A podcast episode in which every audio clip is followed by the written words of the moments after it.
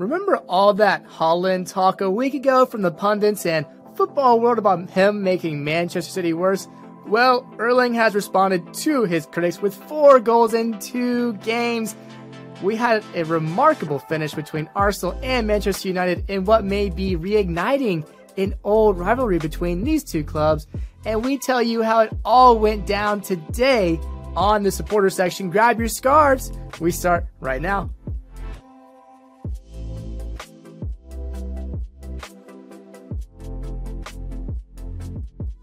Welcome into the supporter section. I am Cole Carter, and this is episode 54 of the supporter sections podcast. Go ahead and leave a like and subscribe if you have not already, because today's episode is going to be a good one. And I have my two good friends here with me, Stephen Curl and Brandon Patesnick. Brandon, I will start with you. And what was your favorite soccer related thing that you saw this week? Well, of course, I have to say an Aston Villa win. People, we are three points off of six, so you better watch out. But probably better than that was our friend John Kissel coming up on short notice too, just coming up, so sort of surprising me this weekend. He brought some snow with him, which was awesome. It was sort of cold, really pretty, really nice. We had a good time. But while I'm watching the Premier League, I think it might have been on Sunday, John whips out his phone and starts playing Ultimate Team on FIFA Mobile. Now this is our friend John. He does like all sports, but he was really into Ultimate Team on the FIFA mobile, and it had me dead. So that sort of made my weekend. Yeah. Wow, Steven, what about you? What was your favorite soccer thing you saw this week? That's amazing. Uh, real quick, I can see John yelling on your couch right now, just going, "Bro, come on, just pass the ball." Uh, but going to me, my favorite thing in soccer this week was Alexis and I have been binge watching the Sunderland docu series Sunderland Till I Die. Um, and Sunderland played Middlesbrough, who's six right now in the championship, and they got the win. And the top of the championship table looks insane right now. Sunderland is three points off of third place. Uh, a team that got relegated in back-to-back seasons back in 2018, 2017 and 2018. Um, so yeah, they got the win against Middlesbrough, big dub for them. So it's kind of turning into our little uh, our little fun side project of hey, is Sunderland going to come up in the Premier League? We'll see. So they got the dub. So away the lads. I love that. My favorite thing recently has been this guy on Instagram. His name is Rory Paint, and speaking of Erling Haaland in the intro, he does paintings of Erling Haaland almost daily, practically and he's had some fun ones. It's him as the coat guy. Um, this is just him doing tons of different things. It's it's a lot of fun. Uh, really entertaining guy, and he's done some very interesting ones that maybe are a little surprising and shocking, but hilarious nonetheless. Always fun to see soccer related content on the interwebs. Let's jump into things. Our first segment of the day is we're almost close to the end of the January transfer window, which means there are moves being made here at the last minute, the procrastinators of January are trying to make their moves, Brandon, and you have some news regarding transfers in January, don't you? Yeah, I have the answers for your transfers, people. Chelsea. How many times have we said their names? they are they have bought another player, um, Madueke. Maduke. Hey, they're picking people from all over. This guy's from PSV Eindhoven, though, um, where Cody Gakpo came from. They bought him for just a cool 35 million million euros we'll see what happens with that. They're just they're just filling their team with money. Um, hopefully, it's well spent for them, but I guess time will tell on that. Um, so supposedly they're in for a guy from Lyon. Is it Steve? I want to say it's Lyon. I saw today. They might get that over the line too. They have a little over a week, so yeah. Chelsea's crazy. Um, we saw a report on this last week. Chris Wood does make his loan move to Nottingham Forest from Newcastle. That did happen. Also, Danny Ings did transfer to West Ham for 12 million pounds. Um, let's see. Any other big ones? This is sort of a big one. Um, Wolves signed center back Craig Dawson from West Ham for 3.3 million pounds. Um, sort of a stalwart in, in that defense. I'm really surprised that West Ham let him go, but um, this is a good move for Wolves. Tighten up their defense. He's been in and around the bottom um, before. Hope hopefully keep them up. I guess is is the thought on that one. Um, Arsenal make a good signing. Um, this I think his name is Jakub Kiwior from Spezia for 25 million euros. Um, Brighton pick up another no-name kid from Sweden for six million euros. Probably gonna see him soon. Um, he's probably gonna be really good. Oh, this is a big one. Arsenal do signed Trossard. We did sort of mention this last week um, from Brighton on a permanent deal, 21 million pounds with 5 million add-on. I guess there was some bad blood between the coach and Trossard. Brighton got him out of there quickly. Hopefully he'll fit at Arsenal. He looked pretty good against Man United this past week. Didn't have much time, I guess, in, in the game. I think he only played maybe 10 minutes, yeah. if that. But um, yeah, that's probably everything. Anything I missed there, Cole? Nothing very major. We're just still sitting here in Atlanta with no big moves made. So running out of time for Atlanta United the local boys. But Steven, on the rumor side of things, what have you got for us today?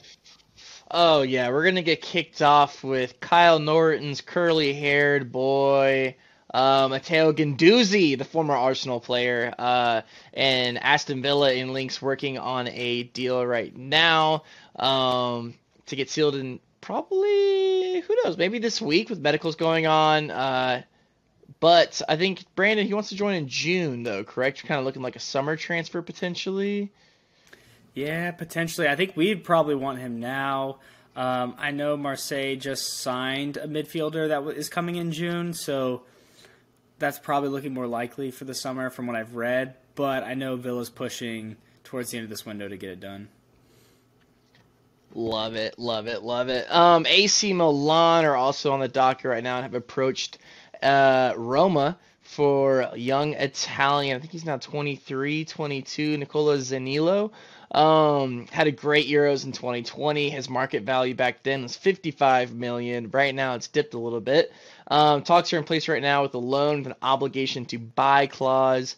Um, AC Milan would offer 22 million to 25 million euros, while Roma are kind of looking in that 35 to 40 million uh, Euro range, closer to that great summer he had at the Euros with Italy. Um, and then lo and behold, Tottenham's in there and said, "Hey, what about us? Um, how about a loan, right?" Um, so Tottenham definitely the on the back burners there, but hey, they're in the conversation. Um, moving right along with the rumors, uh, like Brandon mentioned earlier, Chelsea Gosh, I'm starting to hate them more than Arsenal, honestly. Uh, Chelsea are in talks with Olympique Lyon for left back, uh, I believe, Malo Gusto. Um, understand personal terms are already agreed on a long term deal, and the player is open to the move because why the hell not? Um, uh, there's Chelsea and Daddy Warbucks, um, Todd Boehly at it again. um, and this is a little bit less likely, but if there's anything I've learned in this January transfer window, it's that, you know, Chelsea, you know, spending money. Why not? Um, preparing another bid for Enzo um, Fernandez on Benfica's side. And we talked about this last week that he's staying put, you know, hits, scores the goal, kisses the badge. I'm staying here. But money talks. Money talks. Uh, Benfica looking for 120 million euros. I don't think this is going to happen, but because it's Chelsea, because their transfer history so far this month, we have to talk about it. Um, so that's out there in the works. Maybe who knows? Um, going to colonize team Tottenham Hotspur and Pedro Porro. I'm preparing myself for it not happening, but it's looking a little bit more encouraging. Pedro Porro, um, the right back for Sporting. Um, Fabrizio Romano, literally by the time we were recording this, uh, just around an hour ago, tweeting out that there is an additional meeting going on between the Spurs and Sporting going on today. Tottenham offering a cool 37 million euros uh, for this right back uh, with fixed fees plus add-ons and this is the interesting part. Also discussing one player to be included as a part of the deal. Um, pretty interesting there. Um, and maybe not a transfer rumor, but for Tottenham fans, while I'm on the subject, might as well be Harry Kane.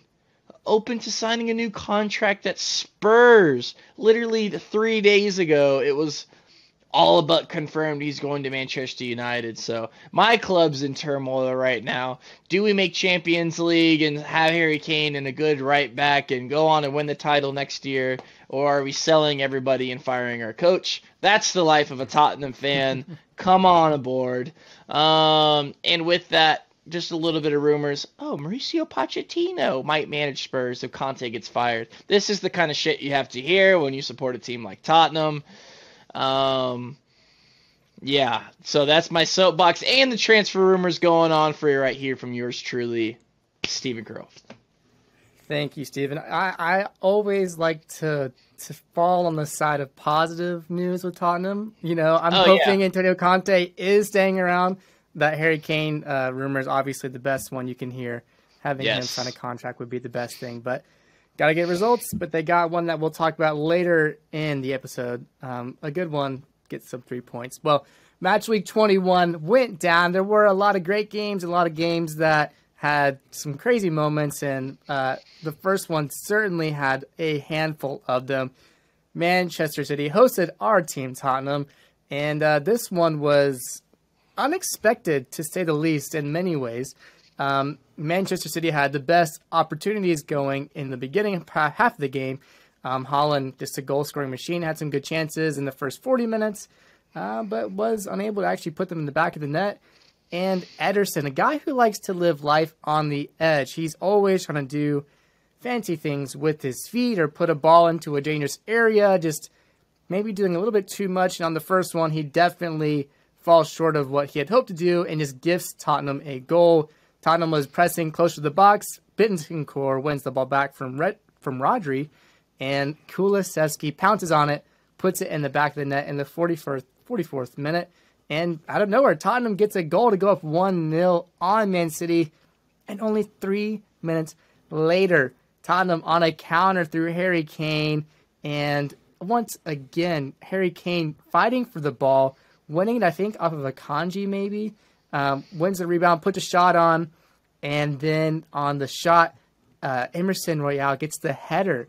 And the header puts Tottenham up 2 0 before halftime. Steven, at this point, I mean, we're elated. We're thinking, wow, we've done it again. Man City has had their issues against Tottenham, but within 15 minutes of the second half, Man City they come back and it's just, oh my gosh, it's 2-2 already. But I have to think, at this point, do we have any optimism, Stephen, that we could come back from 2-2 and still win this game, or had we given up all hope? Here's the thing. I believe I texted both of y'all after Tottenham were 2 0 up going into halftime. I said, all caps, we're in their MF head. We got their number. all this, such and such. And it's just about this Manchester City matchup because we've had their number the past few years. But once we drew, once it was like 2 2, after we were conceding the way we were, I thought we could have lost 6 to 2. Um, it, just you couldn't look interested into the game. Tottenham, it, we didn't look threatening whatsoever. Manchester City bossed us around. It was at that moment you just hope hold on for the draw, and it was just sad. It was so sad. Um, so I not to go into depth right now, but I personally did not have any optimism. I was flying high as a kite uh, going into halftime. Surely 2-0 the second half is when we come alive anyway. So this should work out for our benefit. Um, but that didn't end up to be the case. No, and the the person that really was the game changer on the day, I think, was Riyad Mahrez. Uh, he was the one that actually got the first goal going. Uh, Ivan Perisic had a rough day um, in that wing back position for Tottenham. Um, Julian Alvarez gets a goal. He got the first one off of Mahrez putting a goal in the box. It's kind of just a mess in front of goal. He puts it away. goes 2 1, the 51st minute. Only three minutes later, Rodri plays a great ball uh, to a cutting Mahrez, who gets the ball to Erling Haaland, who heads it home over a diving Hugo Lloris. So it's 2 2, like we said. Um, and then in the 60th minute, we had a kind of perfect example of what Conte ball can look like. Some great passes. Um, Harry Kane plays a great through ball to Kulusevski who puts in a great ball to Ivan Perisic, who's literally just open in front of goal. I mean, it's just like one of those moments you Yeah. could not be more open, and just puts it right into the Manchester City defender Rico Lewis, who gets it off the line and at that point rejects Tottenham's go ahead 3 2 goal. And just from that point on, it was all Manchester City. Uh, like I said, he struggled on the defensive side. Perisic in the 63rd minute, only three minutes after his chance. Mahrez does his thing again, and he gets into the box, gets a nice, perfect deflected pass that goes into the goal. Past Hugo Lloris puts him up 3 2. And then a penalty shot actually came in the 82nd minute, Brandon. You were you saw this one. I I kind of fall on one side that may not agree with you, but I want to hear your thoughts if you thought it was a penalty or not. I think most games, if not all, that's given as a penalty. And in fact, I think this was a very similar motion. Uh, what game was it? I think it was last year, maybe two years ago, with Eric Dier went up. It was like one of the first games of the year, I want to say. Eric Dier went up, not even facing the ball, his arms out extended, and hits his arm. Um, It was Newcastle. remember. I remember that. yeah, yeah. It looked like the exact same thing. Um, I think the only argument you could say is that it hits him on the bottom part of his sleeve, maybe. And I know that's sort of a rule nowadays, like where the the sleeve length, like that's okay for it to hit on your arm. But no, I think that's a pretty much like a nine and a half out of ten handball in the box penalty. I was surprised it wasn't given. Steve, what do you think? Uh, I'm on board with my boy Brandon here. I mean, it's, I mean, I don't. Yeah, I mean, you see it given uh more more times often than not. I'm not necessarily so passionate about it that I'll, oh my god, but um, yeah, I I I think it was a penalty. Yeah, I think the conclusion they thought they came to was it came maybe more off his shoulder blade somehow. Um, I'm okay with it not being given just to keep Tottenham in the game, and Yeah, I mean, it's so it's hard on those when he's you're really trying to get out of the way. I think you know, it's hard to say. Um, ultimately, it's not given though, so it doesn't really matter.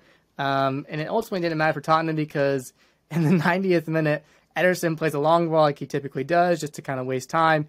And Clement Lenglet just I don't know what he's thinking. He opens his body up, tries to catch the ball on his thigh, completely misses it, and Mahrez is there to pounce on the goal. Basically, a one-on-one with Hugo Lloris, puts it away, chips over the keeper for 4-2, puts Tottenham in the dirt into their self-made coffin, and the final score ends there, 4-2 in favor of Manchester City. They go second in the league, and really after this one, my only thoughts were just we could have had that, but we self-imploded like we have just like against Arsenal and many other times this season, we're conceding more goals than we ever have, and it's just it's just not what we expected going in this season, but it's where we find ourselves now with a leaky defense, and I think that Clement Lenglet thing at the the end was just kind of wrapping that all up in a nice, pretty bow, Steven. So, as a Tottenham fan, for you, prior to the Fulham game, what was your where was your mind at after this Manchester City loss to, uh, on Thursday? Yeah, prior to the Fulham game, uh, which we'll get into a little bit later, uh, is if you're playing against Tottenham center backs, kick the ball in the air and they don't know what to do. Um, Lenglet had that glaring uh, mishap for sure, but I mean it's everybody. It's it's Davies one week, it's Dier the next week. It's these Tottenham center backs. You can exempt Romero kind of. Um, he's been playing well, but it's just the defense as a whole has just been absolutely abysmal. And I will say that this Manchester City game specifically, I found myself getting more upset about this game than any Tottenham game in recent memory. Because, again, like, Antonio Conte, you're handed a 2 0 lead at halftime. What are you going to do about it, right? Like, yeah, it, it's just. It's just buckling under the pressure. There's no there's no creativity from open play. There's no goals from open play. You were handed two goals from Manchester City's insane defensive blunders. I don't know what they were thinking in the first half. And you see Pep, you see a coach makes adjustments at halftime and absolutely wipes the floor with Tottenham in the second half, scoring four unanswered goals in the Premier League against a team that's supposed to be challenging for a Champions League is absolutely hilarious. And I think it's time for like Tottenham has to be real with themselves, right? Like just figure it out. Pick your team and figure it out. Like whether it's three in the back, whether it's four in the back, I don't know. But it's it's in January and somehow, some way we're in fifth place right now. It's I don't know how, but things are bad and the temptation is to see, oh well, we almost had City. No, you didn't. You know, like you fooled me. You fooled me giving getting two goals in two minutes right before half, but um, to give it away, to give that lead away that quickly and that unconvincingly against Manchester City, who's like you can't even get a draw. Like not even that. You give up four goals in the second half. When you're a second half team, it's just the mentality's not there. To me, it's it's coaching, but um, that those are my raw emotions after that loss. I I literally was in a bad mood, in a very bad mood, like the rest of the day. Fair enough. Brandon, for you on the Manchester City side of things, does this result show that they are still not out of this title race and that they should still be vying for that against Arsenal? Yeah, definitely. Uh, I mean, this result and the one, I don't think we're going to talk about it, but they won against, was it Wolves? Uh, yeah. Four nothing, where Haaland had a hat trick. He's insane. Um, yeah, like they they're starting to turn it on. I think. Um, also, one thing I wanted to mention with the Man City, like after half, no subs were made. That was that was the same team from the first half. It, it didn't. It wasn't like Kevin De Bruyne came in, you know, Foden came in, whoever it was. Like no subs were made. It's the same team from the first half that played in the second half, and that's what I don't understand about Conte. It's like you're you're one of these great managers who can win trophies, and I don't know. Maybe he is just a tournament manager and can't really see it, see a season out. I don't know. We're halfway through. Um, I I think Man City specifically. I think they're definitely they're well in the title race. Um, show they're showing character coming back against Tottenham. Um, they could have capitulated, they didn't, and good for them. Tottenham, I think this game goes a different way if that shot from Perisic goes in. Um, really can't believe he missed that. Uh, on a different day, you say you could probably say that goes in. Who knows? You go on and win that game or tie it. Um, so I don't know. I think Tottenham was really close to getting a result here, so I wouldn't be too beat up about it. But I do understand the frustrations that you have, Stephen Cole. You probably have as well, and other Tottenham fans. Like coming off of this game, just like we were gifted something, we couldn't hold on to it. It's been the same story for most of the year, uh, at least recent recent year. Um, so, yeah, weird weird game, tough game for Tottenham. Very weird, very tough. But at the end of the day, Tottenham they still sit fifth in the Premier League table, uh, just behind Manchester United and Newcastle, um, and above Brighton, Hove, Albion. Uh, so they're still sitting comfortably in fifth, um, totally not out of the Champions League race. Um, but their next game they have coming up is actually against Manchester City again. So their work is certainly cut out for them. Uh, but two teams that are not where they want to be in the least bit are Liverpool and Chelsea. These two clubs have been struggling more than they ever have, it seems, in recent memory uh, close to the bottom half of the table. I think sitting, is it ninth and tenth or eighth and ninth? It is ninth and tenth, so not looking good for these two teams. Uh, well, they went up against each other after two finals matchups last season, and this one ended nil nil. Brandon, um, what was sort of your take and breakdown on this one? What kind of happened in this one? Um, not much to to really say. I don't think. I think nil nil or at least a draw is a fair result. Um, neither team really were, were incisive. There weren't any clear cut chances. I want to say Chelsea probably had the better of the the chances, but it's really hard to say. Um, yeah, uh, it was really boring to be honest. It's a really boring game. I will say uh, Mudryk, the signing from Shakhtar, looked looked pretty good, looked pretty bright when he when he was on. So that's that's exciting to see, I guess. Um, but no goals in a Liverpool Chelsea game. That's sort of weird. Uh, I think it just shows where these two teams are at right now. Yeah, Mudryk, he definitely had one good one. He could have had a second goal or a second good opportunity had he settled the ball, just goes out of bounds. Um, and Havertz had that goal um, called for offside, I think the first 10 minutes or so. So, yeah, not a whole lot of chances, not very pretty. Uh, but this one, especially for Liverpool, it's just the way their season has gone. It's sort of looking like we might be reaching the end of an era potentially. Um, it's just sort of strange. I mean, it's just like Mo Salah is not who he used to be, and so, we've talked about this many times, a handful of them.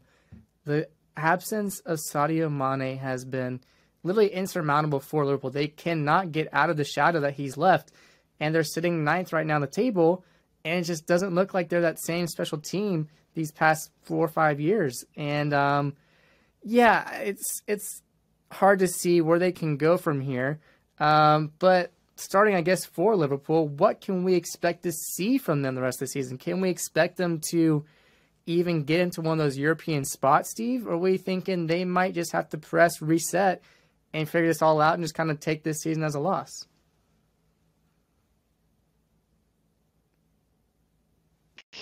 Sorry, there we go. Yeah, I think that um I think they're gonna qualify for a European spot. Uh, I think Jurgen Klopp's too good of a coach, honestly.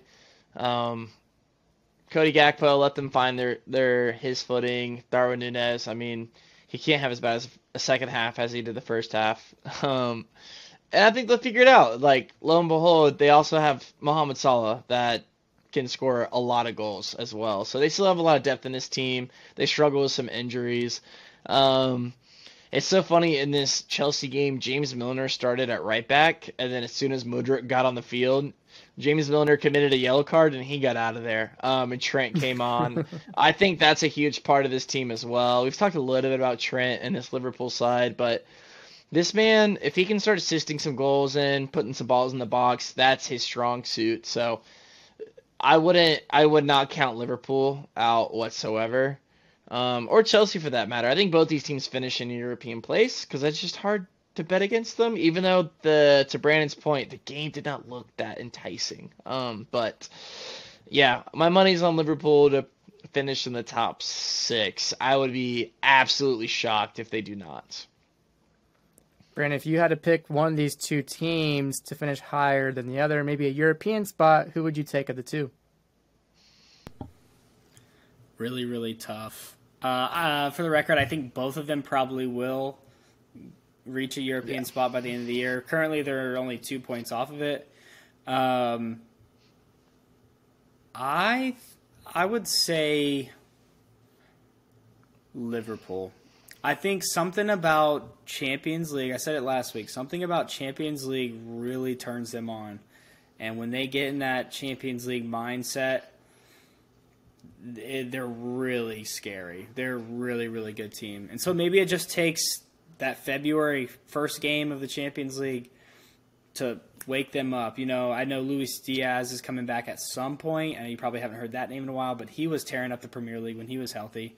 So, uh, yeah, them getting healthy, I think, will help. Klopp will get the boys right, I'm sure. But I mean, I'm definitely panic if, panicking if I'm a Liverpool fan. You start you, when Liverpool haven't looked up the table in what three years, um, so it's it's sort of weird to be in this position for them. Uh, but if I were betting, I would bet that Liverpool would definitely find a European spot, but most likely both of them. Okay, I like it. I like it. Well, there's two teams that have seemingly replaced them, at least this season. The changing of the guard and it's Arsenal and Manchester United. This was an awesome matchup, uh, one that was highly anticipated. Uh, the two clubs that used to be old rivals going at it again, and Marcus Rashford, he got the scoring open in the 17th minute with a beauty, beauty, beauty of a goal from outside the box. Uh, gets the ball, plays around Partey, and then knuckles a ball from about 25 yards out. I mean, Aaron Ramsdale had no chance on this one. That gets his ninth goal this season and six goals in his last nine games. This man is on fire. Well, Eddie Nketiah, he actually responds in the 24th minute with a header at the six yard line, beating Wan-Bissaka at the back post, and a great assist by Granit Xhaka. So, 1 1 going into the second half. Things start to flip in favor of Arsenal because Bukayo Saka, which in his own words says he scored the best goal of his career from outside the box in about the 53rd minute. I mean, it's just like sublime, Brandon. For you, is this really his best goal, do you think? Um, I'm a pretty big soccer fan now. I don't know what all of his goals would look like, but man, what a goal! I think it's probably probably better than Rashford's on the day. Uh, it's hard, but yeah, soccer man, this kid is is really something else. I've been saying it, top twenty player in the world. He is phenomenal, poster child of Arsenal right now, and he's loving it. He is loving it right now. What a goal! What a goal! He is the poster kid. It's crazy. I mean, it's just like I mean, he was definitely seen like highly regarded coming up as a young kid. He still is so young, but yeah, the way him and I would even throw in Martin Odegaard. Martin Odegaard, such a weird story. He signed with Real Madrid when he was what 14, maybe guys, and then for him to kind of go through these different teams on loan and such, and then finally actually getting bought by Arsenal. What a steal he's been for this team, and so the two of them really have recharged this Arsenal um, front side of the team. And yeah, sublime finish from Bukayo Saka. Uh, but the little man, Lisandro Martinez, had something to say because in the 59th minute, he had a header, uh, kind of, I think, off of a rebound perhaps from Ramsdale or off someone's head, where he comes in and finishes it to get it 2 2. All things tied up, but Arsenal put things into overdrive. Um, and really, they were putting Manu deep into their own uh, half, putting the pressure on. Eddie and Nketiah had a massive ball saved from David De Gea in the 84th minute. And you guys thinking the clock's running out, not a real amount of time to actually get a goal in. However, he did have more to say because right at the death, Eddie and Nketiah gets the winner with a cheeky heel flick off a deflection to give the Gunners all three points, meaning Arsenal extend and keep their lead atop the Premier League table. And my question is, guys, are we back to the rivalry of old between Man U and Arsenal, the Wenger and Ferguson days? Are we now with Arteta and Ten Hag? Brandon, what do you think? Are we back to those old days again, back in 2023 now? I sure hope so. Uh, I mean, I love the Pep Klopp rivalry. Um, I've said it many times on this podcast. That's been entertaining me the past couple years. Um, but man, this was a fun game. The first one was fun, really fun as well earlier in the season. So I hope this is here to stay because I am loving it. Steve, you think we're back to the old rivalry? Uh, yeah, yeah. I think Arsenal's young squad. You have the senior on the attacking trio of Nketiah at 23 years old let that sink in for y'all. Um, yeah, Arsenal looks really damn good. They're gonna be good for a while. Um, and Man U, you see that they're a team that kind of drops back a little bit, using Weghorst to get through the year. I think they know where they're at now after this game, but after this summer transfer window, uh, look for this Man U Arsenal matchup to get intense. Um, it's gonna be awesome. But yeah, I would say these two teams are back back to their best ish. I mean, Man U a little bit. We'll, we'll figure it out how the season ends, but um, yeah, they're competitive and that's awesome. Yeah, I think I agree with you. I think Manchester United are the ones that have to figure it out more than Arsenal. I think we've talked up Arsenal in the past, you know, almost a year coming up of just they are a talented young team and Arteta's doing really well with them. But man, you're the ones that still haven't figured out their ownership ownership situation. They brought in Ten Hag only at the beginning of the season, and they still have to make some changes on the defensive side. You brought in Lisandro Martinez, and you have Rafael Varane, but you still want a little bit more depth, and you also need to figure out that striker situation, that big hole left by Cristiano Ronaldo. Wout Weghorst is probably not gonna be the guy. Um, it's definitely a, a just a stop for right now to keep the keep it from draining all the way out. But yeah, it's going to be interesting to see how this develops. We always love getting to see the best of teams. You know, it's fun, I guess, if you have a rival like Tottenham Arsenal that always say, oh, we finished above them. But really, it's awesome to have your teams playing at their best because it makes it more entertaining It brings more value to the matchups more than just rolling and steamrolling over your opponents. So yeah, it's fun to have Manchester United, fun to have Arsenal and the top half playing their best football, and it'll be exciting to see what these teams can come up with in the coming seasons. Definitely keeping an eye on this matchup moving forward. But on the polar opposite side of the Premier League table, we've talked about these teams in the past weeks of just how much they struggled, the questions surrounding their managers, and we got some answers from this one. I'm talking about West Ham and Everton, some bottom dwellers in the Premier League table, the cellar dwellers, you might say. And Jarrod Bowen, who was expecting twins, I hear in the news, he got in on scoring a double of his own on the field. Uh, an amazing day for him, getting two goals against Everton. Not a whole lot else actually happened this game. Everton really didn't have that many chances that even got them close to scoring goals. West Ham could have potentially had one or two more. I know Declan Rice could have had one he could have put away. At the end of the day, though, it doesn't matter uh, because we actually had our El Sackico of the season, and the end of the Frank Lampard era has come to Everton, spending only a year with the club. Oh, a sad day for the Evertonians. Their club just seems to be in complete disarray. And Stephen, do you have maybe just a a little in memoriam or something sweet to say about old Frank's time at Everton? Let me take you back. A year ago, Rafa Benitez has been sacked as Everton manager. And a young but dejected Frank Lampard out at Chelsea looks for a new opportunity. Looks for, dare I say, like a pioneer looking for the gold rush in the West. Sees his opportunity in Everton. Signs with Everton as the head coach. Implements his play style and they don't need Richarlison. They don't need him. He's not worried about that because they have Onana in the midfield. They have they have Dele Alli, but then they don't even need Dele Alli, so they he, they loaned them out to Besiktas. Um, and Frank Lampard system turns out to be an utter failure. Uh, this man, poor poor Frankie Frank. Uh, dare I say, his probably last coaching gig in the Premier League after this stint uh, winless in their last eight Premier League matches under Frank Lampard, dating back to October. Do you want to know who beat them in October? Uh, Tottenham Hotspur, 2-0. Hey. Um, you know, Frank, you know, I love you. You know, you played for NYCFC, MLS legend Frank Lampard, as we of course all know him more famously than the Premier League stuff. Um, mm-hmm.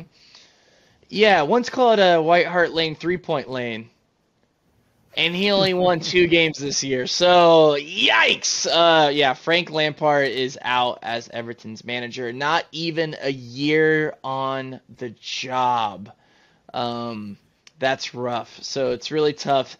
Uh, it's Everton seventh manager in seven years. Um, I think I think Jordan Pickford has started for literally five different managers, six different managers.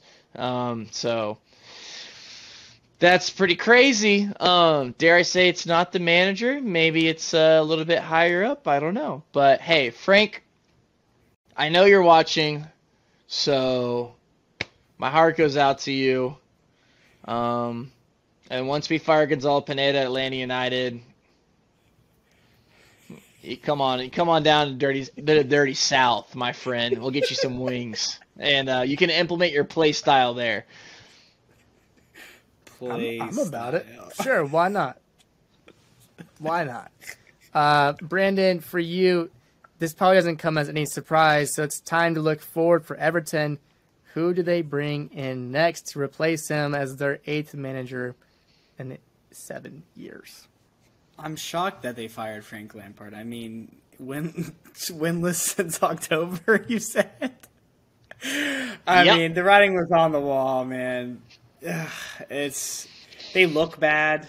Um, they don't have awful players, like definitely not bottom three, but yeah, he's not a great coach. Um, probably in the same level as Steven Gerrard, um, and they'll probably just co-coach a League One team together or something. That'd be cool. Um, yeah, two two of the worst managers I've ever seen. Um, Premier League managers, that is.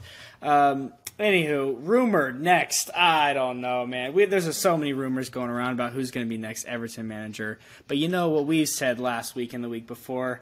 I have my money on Sean Dyche, and Sean Dyche, believe it or not, is the favorite to take over. I did not know that until today. Um, so there you go. That would be the best signing in my humble opinion. Um, he will get the most out of this team, no doubt. They will get out of relegation and they will stay up another year. But a fun one that, if you're into the funds, Marcelo Bielsa would be an amazing signing to bring him back in.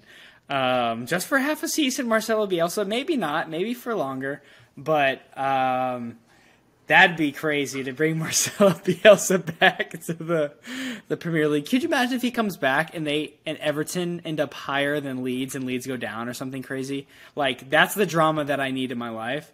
So maybe I'm for Bielsa as well. So yeah, we'll see.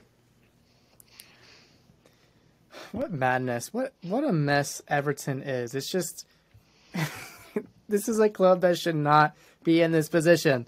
They have squandered so many great talents. They have had plenty of opportunities to get out of this relegation zone. It's just they squandered. They have made bad appointments. They haven't invested in the right players. The ownership, obviously, I think you mentioned it, are the ones to blame. They have just ruined this club and are now in danger of being sent down for the first time in the history of their club.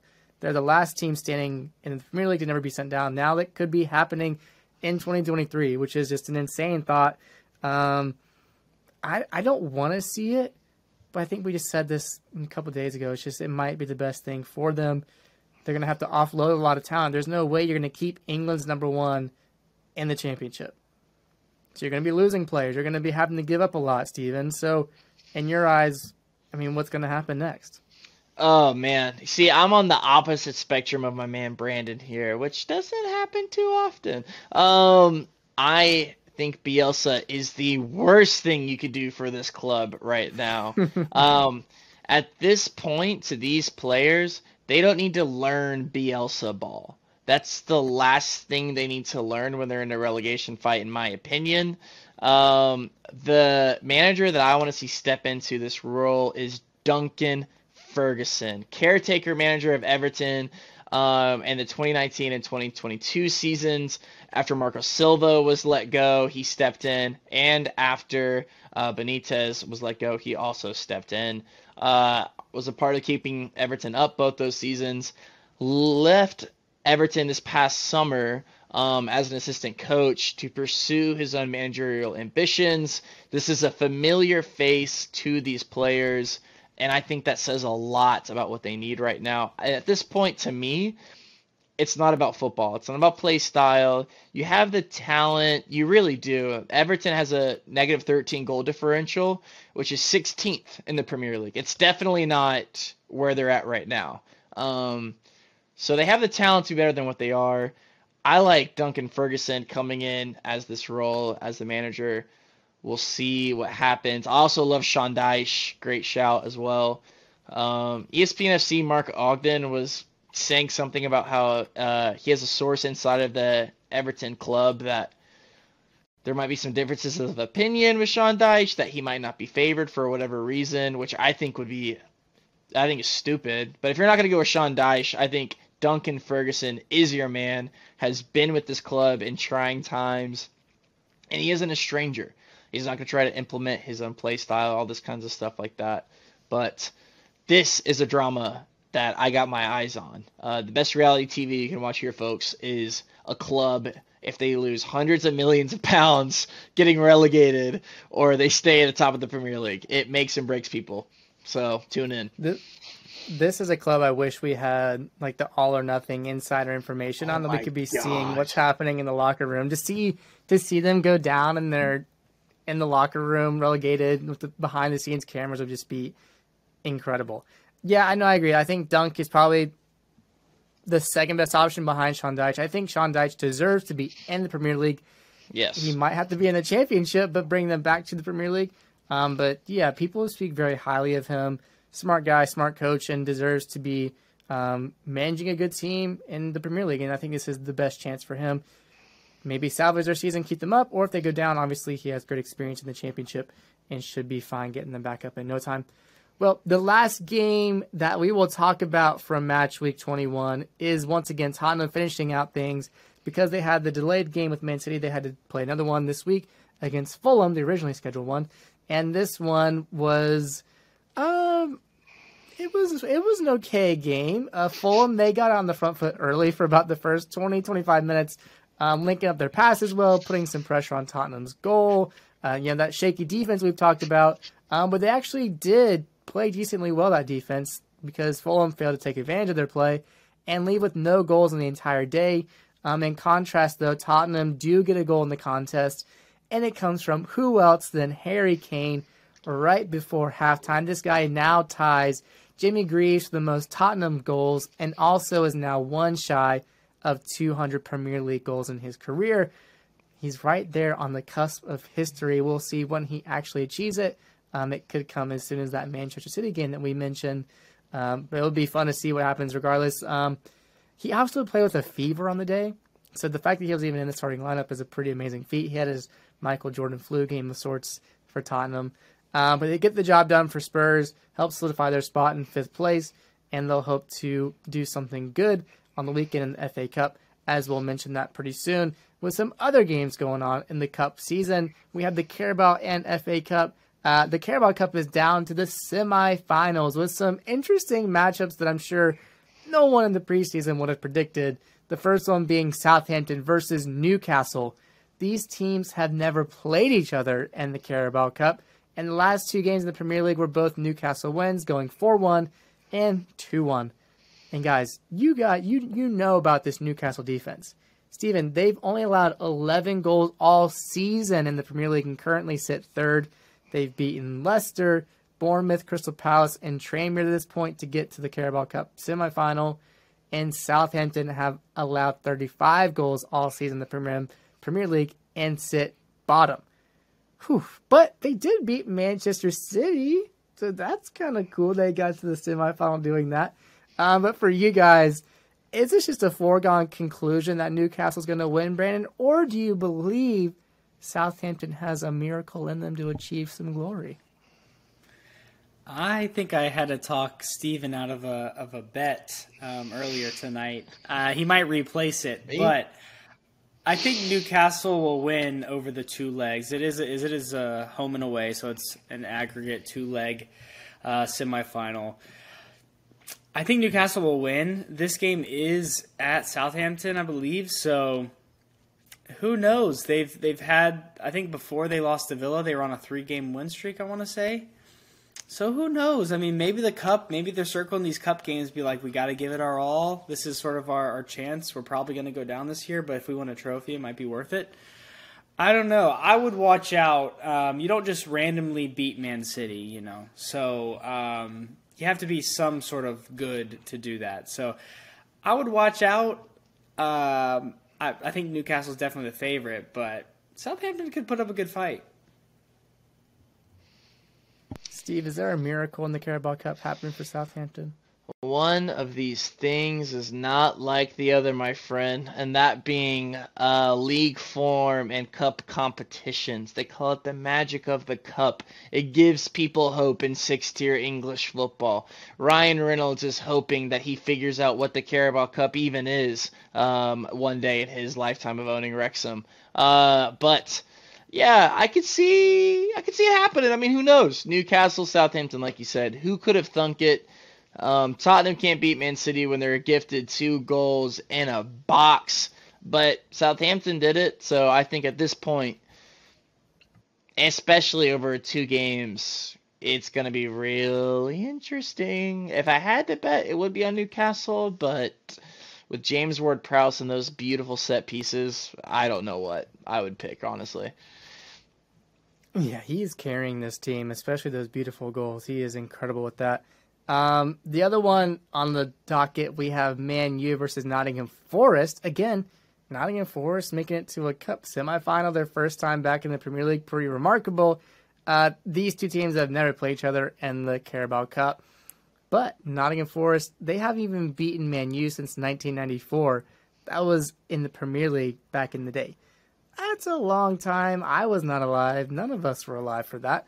Um, but they do currently sit 13th in the Premier League table, which is pretty good considering all the players that they brought in, a whole new entire squad.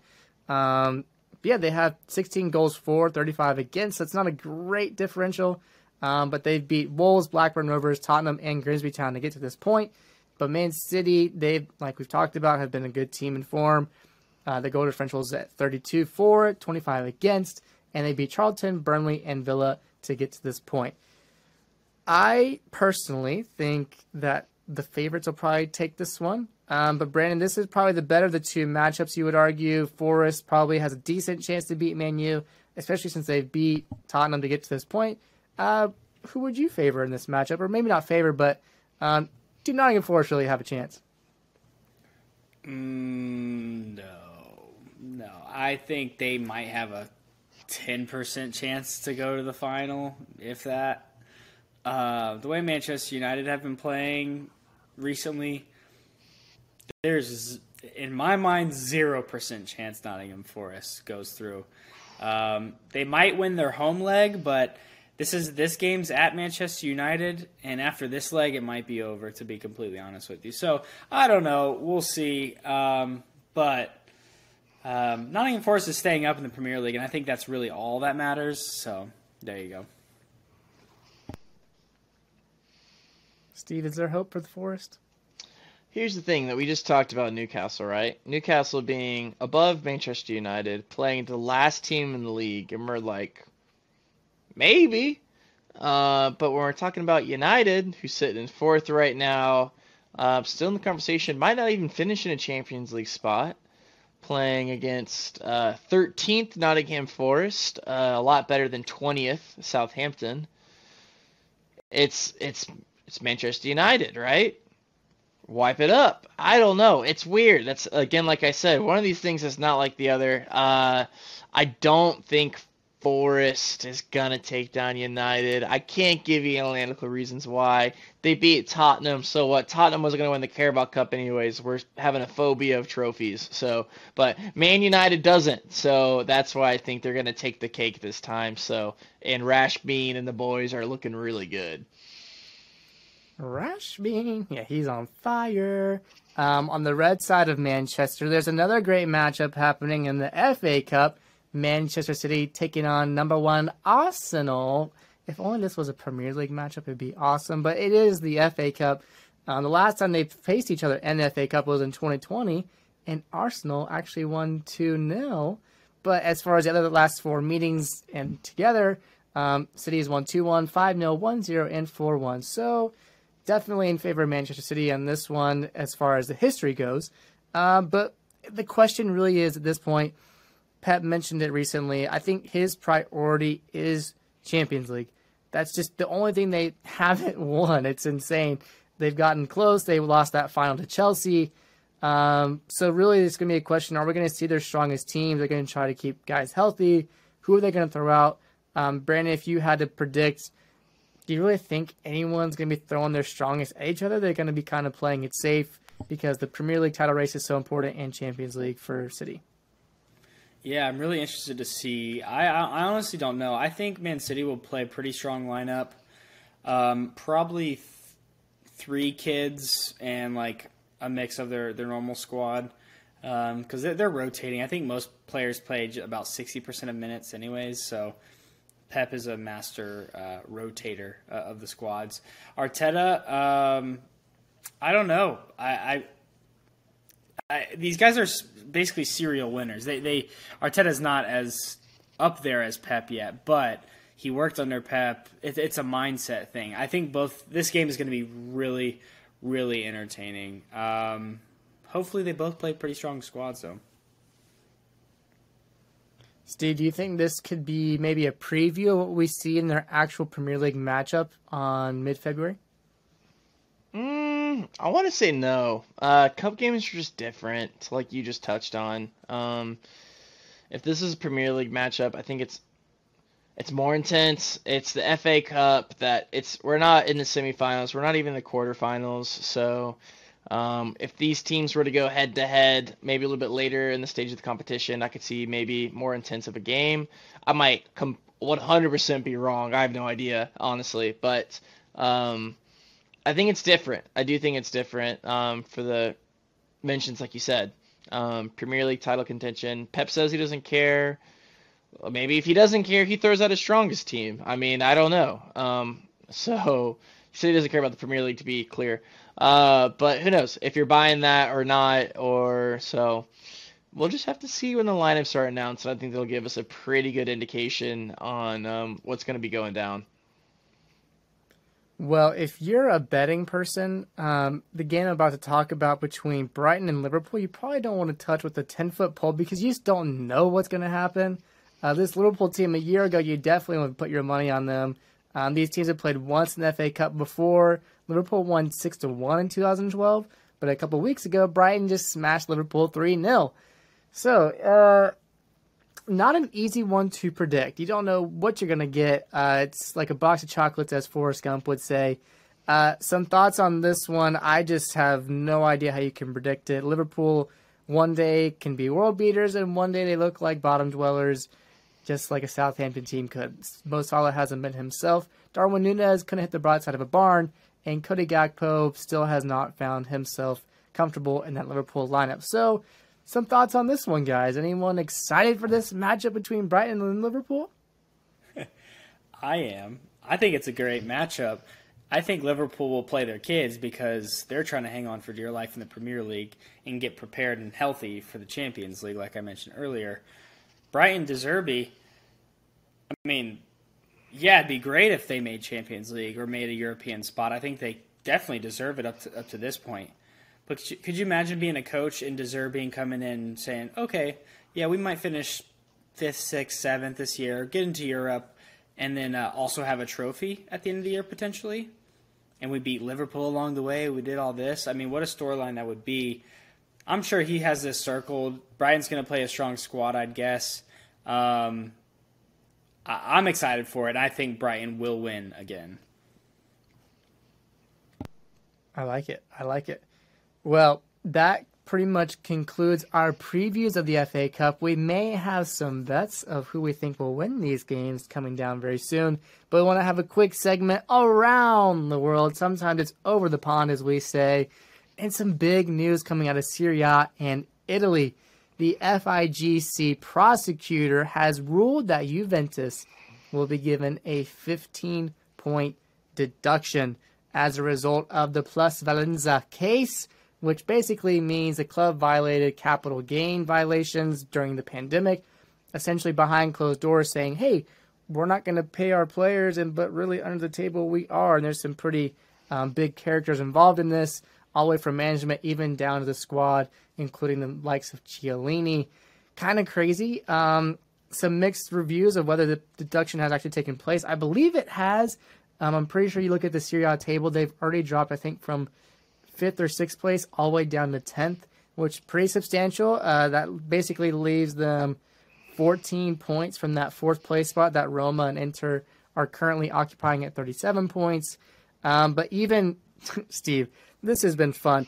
Even our uh, our own football director, uh, Fabio uh, Paratici, has been involved because he was at Juventus during this time and was doing some of the dealings involving these financial kind of loopholes, you could say, and could potentially be facing a ban in Italy and potentially around the world with, through UEFA and FIFA. So, some big ramifications that in, sucks to include Tottenham in this one, but uh, we'll be seeing if there's more to come from this regarding Juventus. Um, if there might actually be, like they've had in the past, a Serie A ban for a year, essentially relegating them down to the second league. That would be pretty crazy to see them have to overcome again.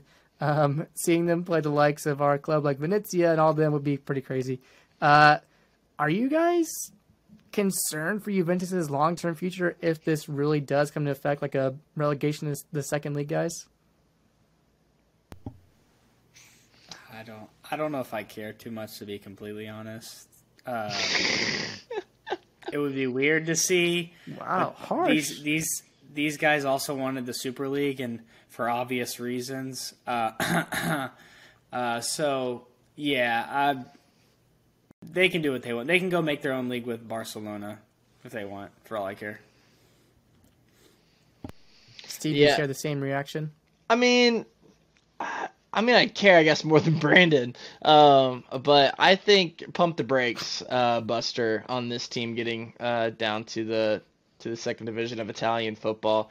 Um, I believe they are appealing it. Um, and if there's one thing I know, it's that football is the most corrupt sport in the world. So hold your horses on this deduction. Hold your horses on um, the powers that be, because they've been investigated for this for a little while. They were found innocent before, and then now they're handed the 15 point deduction. So they're going to be appealing. They're going to lawyer up, and maybe maybe some money comes under the table and it ends up all being all right, right? So um, I don't think this will be a situation of them being out of Serie A. I do not, and it's a setback. It's not. It's not good for the club. It's not good branding or image for the club. Um, but at the end of the day, Juventus is, whether you like it or not, um, my my compatriot Brandon does not like. They're the superpower of football. They're one of those top teams that just has influence. Um, and money tied up to where you and I don't even know exists. So um, if my money's anywhere, it's on Juventus getting off. Um, definitely scot free in the sense of not. They're going to be in Serie A. I would be shocked if anything like detrimental comes out of this investigation like that. But um, but it's funny. It's comical. It's soccer. Um, you can go ahead and uh, place your bets for the next team uh, over the next couple years. Who's going to be next on uh, getting points deducted for corruption? Yeah, it's it's pretty sad that it's become the the modern state of football um, across all the league. It seems, and even the idea I've seen headlines on an individual level. You have Messi now, who has this partnership with I want to say Saudi Arabia, and they have a bid they want to do for the 2030 World Cup. Well, guess who also wants to bring the World Cup? Is Argentina. Well, all this money going one way or another might bring some conflict, and it's just it's embedded. All the money issues, all the corruption is so embedded into this culture of modern soccer, where it's just become inescapable practically, um, which can definitely make the the normal fan, the fan that's just there for the love of game, can be very disappointing, um, especially with the likes of the Super League rumors and all that still lingering. It's definitely an interesting time for the modern world game. But on the other side of the world, we have U.S. men's national team in a glorified MLS camp, still with no man actually leading the charge. They play Serbia and Colombia. Um, some guys that are making the team for the first time. A little bit of a spotlight on the likes of Gaga Slonina, who actually made a move to Chelsea, actually getting some game time. Um, obviously, like we talked about, Julian Gressel, um, getting his chance. And Walker Zimmerman back with the team after the World Cup. I think him and Kellyn Acosta will be the kind of two veterans that were a part of that World Cup squad that'll get the chance to play. So maybe worth watching. I can't totally recommend it because there's some pretty good FA Cup games. But if you're on a TV, had the opportunity to watch it, I guess I can recommend you watch the boys in red, white, and blue over the week. Uh, that's up to you. We'll give that shout for you just to figure it out on your own. But that brings us to our final segment. You betcha our opportunity as unprofessional amateur bettors to not give you any recommendations on what to do with your money, but for us as something fun to do on the side. And Stephen, I want to begin with your lock on the week. Who are you going to lock in for your bet? And perhaps the FA Cup. Most importantly, your bet is? Uh, yes, yes, yes, yes. It's going to be on my Burnley boys, talking about Sean Dyche earlier in the podcast, his former club that he got sacked from. Uh, Burnley's playing Ipswich Town. Burnley is top of the league in the championship. They are 18 points clear of automatic promotion to the Premier League. So if you don't remember them, you better start because they're going to be back, baby. Uh, they're playing Ipswich Town, who is third in League One, and these betting odds. Let's get down to it. They're plus 110 on the day. They are unbeaten in their last six. Uh, actually, they've won. Correction, they've won their past six in a row. Just dispatching um, the likes of Bournemouth four to two. So this team's good. They're rocking. They just took down a Premier League team, and now they're having to play a League One team. My money's on Burnley. Lock it in. Um, I am selling my car and putting all that money on this game. Vincent Kompany, the protege of Pep Guardiola, coming over from Royal Antwerp and making his way to the championship. Impressing, as you just mentioned. 18 points. That's massive to be clear in the zone like that. Um, pretty amazing. Brandon, your lock on the week is who? Yeah, this one's sort of hard, but I saw the odds and I was like, what in the world? Arsenal plus 320 to beat Man City in the FA Cup. Are you kidding me? They must they must know something I don't um, because I'm expecting two strong squads to go out there and fight.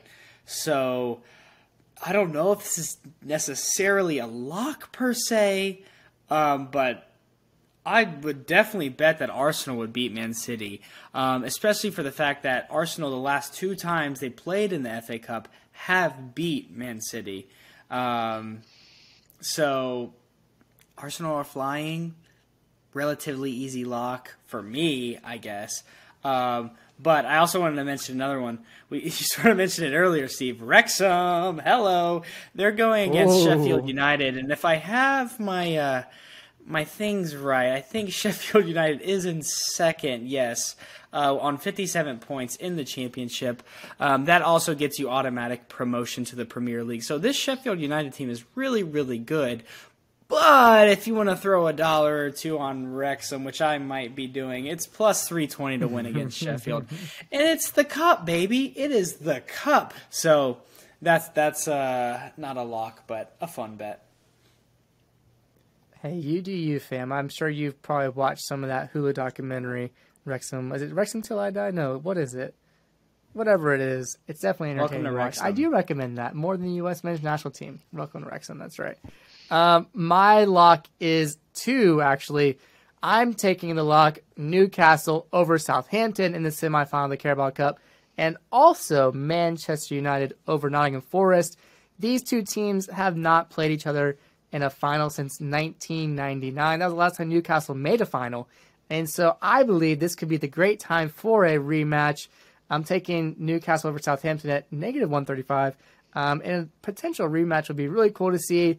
Obviously, the controversy of Newcastle's ownership, but as a fan, how fun would it be to see them return to some sort of glory since 1999? I'm all in on a rematch between the Red Devils and the Toons. Give me it all. That's my lock in on the week. It should be hopefully a fun matchup if that happens. Well, and thus we have reached the conclusion of yet another episode of the supporter section. We hope you enjoyed our time together on the show. If you made this far, go ahead and leave a like and subscribe if you have not already. That would be great, greatly appreciated from us. Um, but yeah, please do. Um, for us, I've been Cole Carter. They've been Brandon Pasnick and Stephen Curl. Enjoy another loaded week of football. Until the next one, peace out, everybody. See ya.